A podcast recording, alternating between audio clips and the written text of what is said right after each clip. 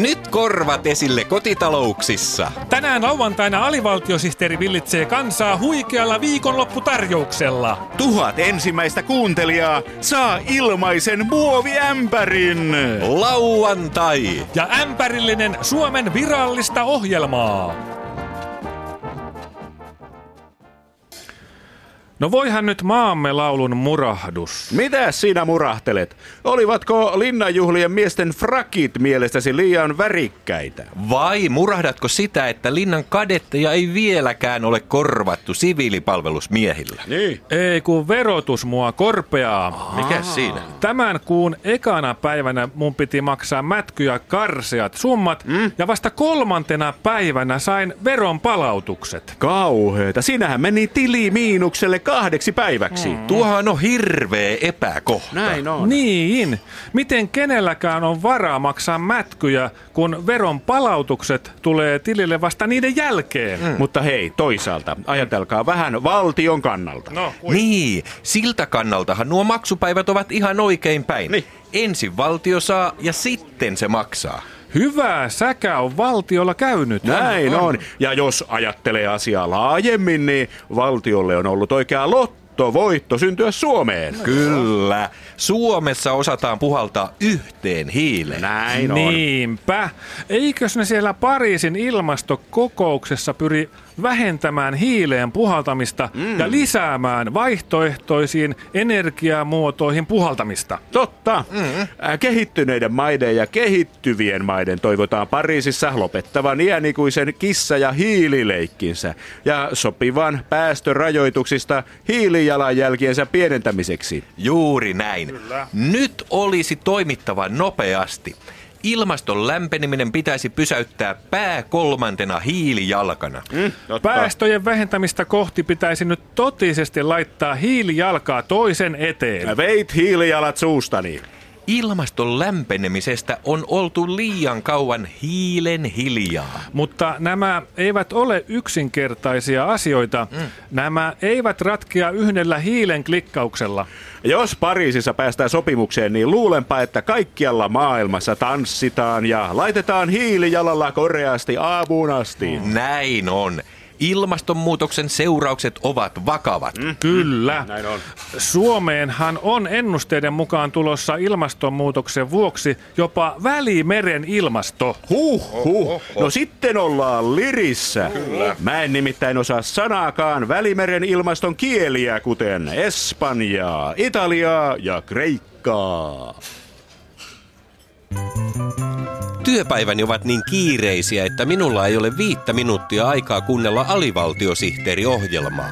Mutta huomenna aion pitää viiden minuutin vuosilomani ja mennä koko loman ajaksi Yle Areenaan nauttimaan alivaltiosihteerin virallisesta viisiminuuttisesta. Yle Areena ja alivaltiosihteeri. Äkkilähtöjä viidestä minuutista ylöspäin.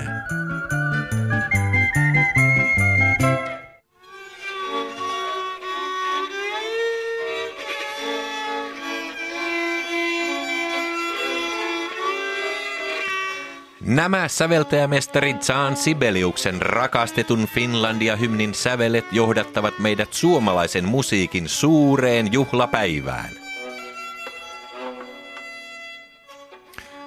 Kyllä, tänään on kulunut tasan 150 vuotta siitä, kun suomalainen musiikki harppasi Aimo Sävelaskelen eteenpäin, kun säveltäjä Jean Sibelius parkaisi Hämeenlinnan synnytyslaitoksella D-mollissa alkusoiton tulevalle uralleen. Niinpä tänään juhlimme suomalaisen musiikin päivää Saan Sibeliuksen tahdissa, vai mitä, Sibelius-ekspertti Vesa Sumu Sireeni? Kyllä, mutta ei alku ollut Sibeliuksellekaan helppo. Vuonna 1865 Suomi-neito-niminen alueemme oli Venäjän vallan alla ja tämä masensi nuorta Sibeliusta niin, että ensimmäisenä elinvuonnaan hän ei saanut yhtäkään sävellystä valmiiksi. Järkyttävää, miten maamme kansallissäveltäjä kohdeltiin autonomian aikana. Näin on. Sibeliuksen uran käynnistyminen vaati siis paljon sisua ja saunaa. Kyllä.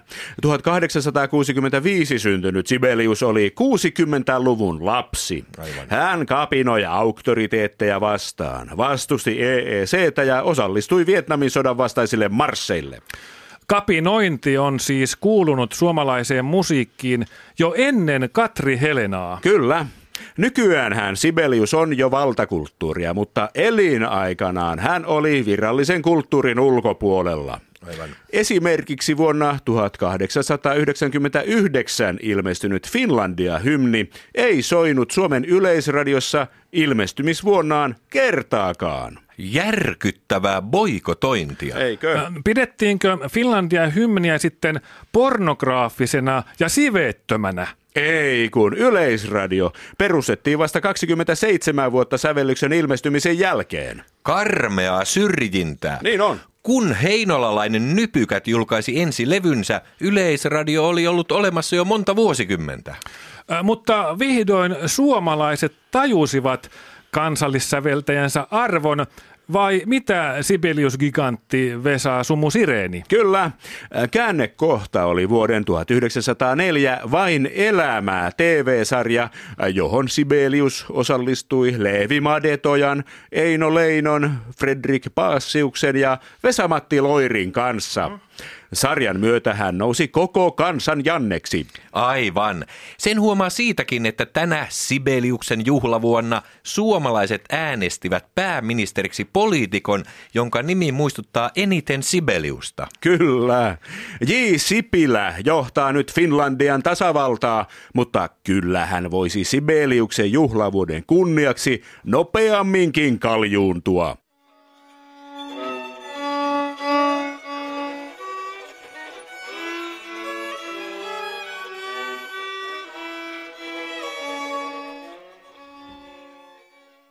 Hyvää päivää. Tervetuloa keskustelukotvaseen. Tänään keskustelukotvasen vieraana on pääministeri Juha Sipilä. Tervetuloa. Paljon kiitoksia. Haluaisin huomauttaa, että olen nimenomaan Suomen nykyinen pääministeri. Suomessahan on ollut paljon pääministereitä, mutta minä olen ainoa nykyinen pääministeri. Että sikäli minä erotun selkeästi joukosta. Nykyhallitus tunnetaan sellaisena, että se on perunut monia ajamiaan hankkeita. Tästä tulee sellainen vaikutelma, että hallitus hätiköi. Ei suinkaan. Tässä hallituksessa on tekemisen meininki. Kyllähän monet hallitukset saavat tehtyä päätöksiä, mutta minun hallitukseni pystyy sekä tekemään päätöksiä että perumaan ne. Eli meillä on tupla tekemisen meininki. Mutta pääministeri Sipilä, eikö tuo tarkoita sitä, että hallitus ensin tekee ja sitten ei teekään? Ei missään tapauksessa tarkoita. Tupla tekeminen on sitä, että hallitus ensin tekee ja sitten tekee. Eikö tuo merkitse sitä, että kun hallitus ensin tekee päätöksen ja sitten peruu sen, että te ette saa mitään aikaan, eli käytännössä ette tee mitään? Nyt te ymmärrätte tahallanne väärin. Tämä tuplatekemisen meininki on vasta alkua.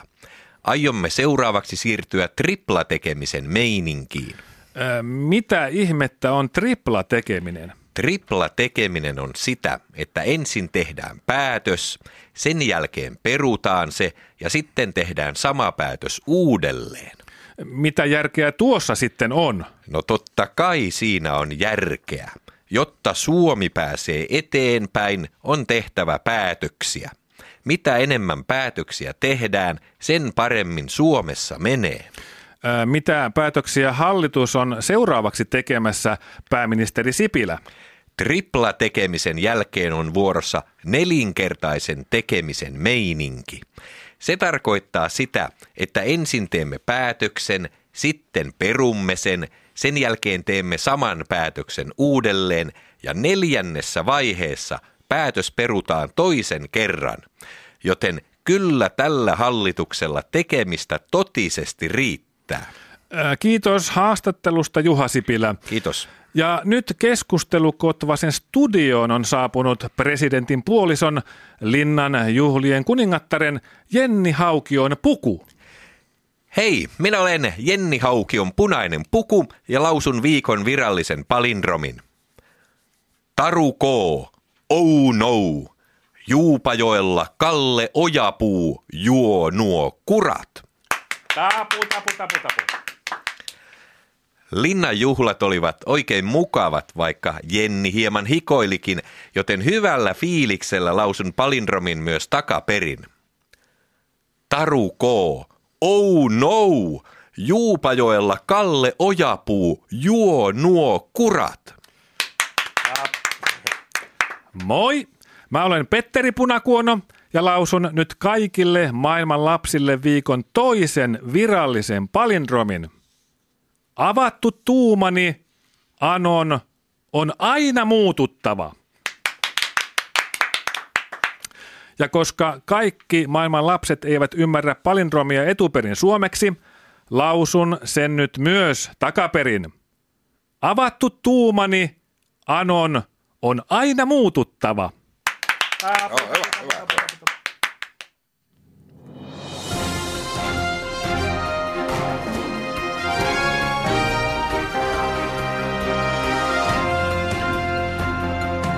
Nyt kansan valtavan tiedonjanon tyydyttää AVSTTn uutiset. Aiheitamme tänään ovat muun muassa Kauko Röyhkä viettää sapattivuoden. Tauko Röyhkä matkustaa vuodeksi kaukomaille. Juupajoen kunta panostaa puhallinsoittimiin. Duubajoki on täynnä torvia. Intialainen rauhan aktivisti Mahatma Gandhi olikin pohjoismaalainen. Mahatma Skandi opiskeli Tukholman yliopistossa yhteiskuntatieteiden kanditaatiksi. Mutta aluksi asiaa ohjaaja Aku Louhimiehen tuntematon sotilaselokuvan tulevista kuvauksista. Kuvauksia varten tarvitaan noin 3000 avustajaa, joita on haettu näyttävillä lehtiilmoituksilla. Kuka tahansa voi hakea avustajaksi esimerkiksi elokuvan taistelukohtauksiin, kiljunjuontikohtauksiin tai sotilaaksi, joka vilahtaa elokuvassa puolen sekunnin ajan ja leikataan lopullisesta versiosta pois. Sotakirjeen vaihtajamme Einomies Porkkakoski on saanut käsiinsä tuntematon sotilaselokuvaan tähän mennessä ilmoittautuneiden listan. Einomies, onko 3000 avustajaa jo kasassa? Täällä Einomies Porkkakoski ja kyllä on ja ylikin. Tällä hetkellä elokuvan avustajia on jo 500 000 ja lisää tulee koko ajan. Hienoa, että suomalaiset ovat lähteneet yhtenä rintamana mukaan tähän kansalliseen merkkitapaukseen. Kyllä, suomalaisiakin on ilmoittautunut mukaan melkein tuhat, mutta 499 000 on venäläisiä. Oho, yllättävää, mutta hienoa, että naapurimaamme kansalaiset ovat lähteneet innolla mukaan tähän suureen elokuvaponnistukseen. Niin on. Pientä pohdintaa aiheuttaa se, että kaikki ilmoittautuneet ovat Venäjän armeijan sotilaita. Tuohan on ilo uutinen. Näin elokuvaan saadaan aitoja taistelukohtauksia. Eikä näihin elokuvan taistelukohtauksiin ole tulossa pelkästään sotilaita.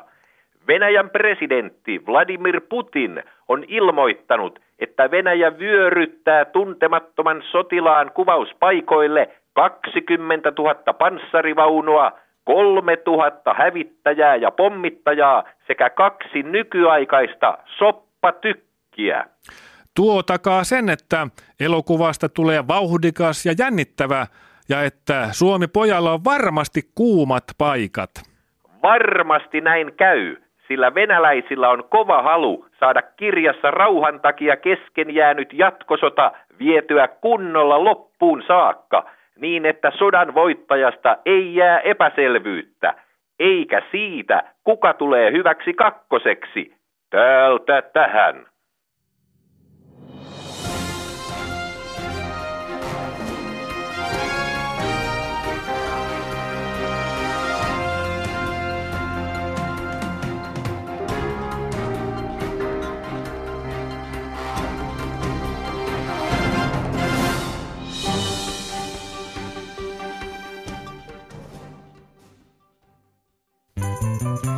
Niin kuin jo Urho Kekkonen sanoi. Aina kun on mahdollista, kannattaa käydä Yle Areenassa kuuntelemassa alivaltiosihteeriohjelmaa. Alivaltiosihteeri ja Yle Areena.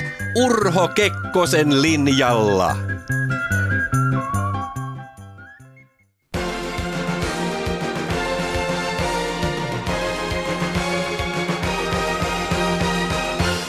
Urheiluohjelma Sportti Startti.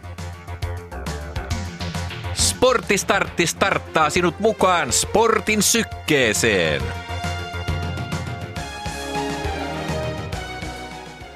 Sporttista päivää. Sekunnit ja metrit ovat taas olleet ahkerassa käytössä, kun urheilijat ympäri maailmaa ovat taistelleet sekunteja ja metrejä vastaan. Aluksi uutinen Kuusamosta. Legendaarinen urheiluseura Kuusamon eräveikot on muuttanut nimensä. Mikä seuranne uusi nimi on? Kuusamon eräveikkojen toiminnanjohtaja Pertsa Hakotie. Se on Kuusamon alkueräveikot. Miksi näin? Kuusamon alkueräveikkojen toiminnanjohtaja Pertsa Hakotie. Urheilijamme ovat viime vuosina pärjänneet niin huonosti, että he eivät ole päässeet alkueriä pidemmälle. Siksi Kuusamon alkueräveikot nimi kuvaa parhaiten seuramme tämänhetkistä tasoa. Näin siis Kuusamossa. Seuraavaksi on aika toivottaa tervetulleeksi Sporttistartin studiovieras. Hän on Sovinisti Unionin pääsihteeri Masa Arvonen. Tervetuloa. Kiitos. Onneksi sinä et ole naistoimittaja. Ä, Anteeksi, mitä tarkoitatte? Koska naistoimittajat, varsinkin naisradiotoimittajat, valitaan suoraan missikisoista. Mutta olenhan minäkin puoliksi nainen, koska äitini puolelta minulla on naisgeenejä. Minussa ei ole naisgeenejä yhtään. Minä olen sataprosenttisesti mies. Jaha. Meillä sovinisti unionissa on sellaiset säännöt, että jäseneksi ei pääse, jos lähisukulaisista löytyy naisia. Vai niin? Ä, Te vahditte, että naisurheilusta pitäisi poistaa useita urheilulajeja. Mitä lajeja ja miksi? Otetaan esimerkiksi aitajuoksu. Miehet juoksevat 110 metrin aidat ja naiset juoksevat 100 metrin aidat. Aivan. Tämä on juuri oikein, että naisilla on lyhyempi juoksumatka. He pääsevät maaliin aikaisemmin, jolloin heille jää enemmän aikaa tehdä miehelle ruokaa ja imuroida. Niin tosiaan, naiset juoksevat oman aitamatkansa 60 sekuntia nopeammin kuin miehet. Kyllä. Tällöin naisille jää lähes sekunti enemmän aikaa palvella miestä. Mutta sitten on lajeja, jotka eivät kerta kaikkiaan sovi naiselle. Aha. Esimerkiksi 3000 metrin estejuoksu ei sovi ollenkaan naiselle. Nainen juoksee tuota matkaa yli minuutin kauemmin kuin mies. Mikä ongelma siinä nyt sitten on, Sovinisti Unionin toiminnanjohtaja Masa Arvonen? No ajatelkaa nyt, missä välissä nainen ehtii tehdä miehelle ruokaa, jos hän lönkyttelee jotain matkaa minuuttitolkulla, kun tämän ajan voisi käyttää hyödyllisemmin pesemällä miehen urheiluvaatteita tai tiskaamalla astioita. Mutta eikö tuo nyt ole aika vanhanaikaista ja epätasa-arvoista ajattelua? No en minä nyt sitä sano, ettei nainen voisi olla mukana urheiluelämässä. Sillä aikaa kun mies urheilee, nainen voi hyvin siellä urheilukentän laidalla myydä mehua ja makkaraa.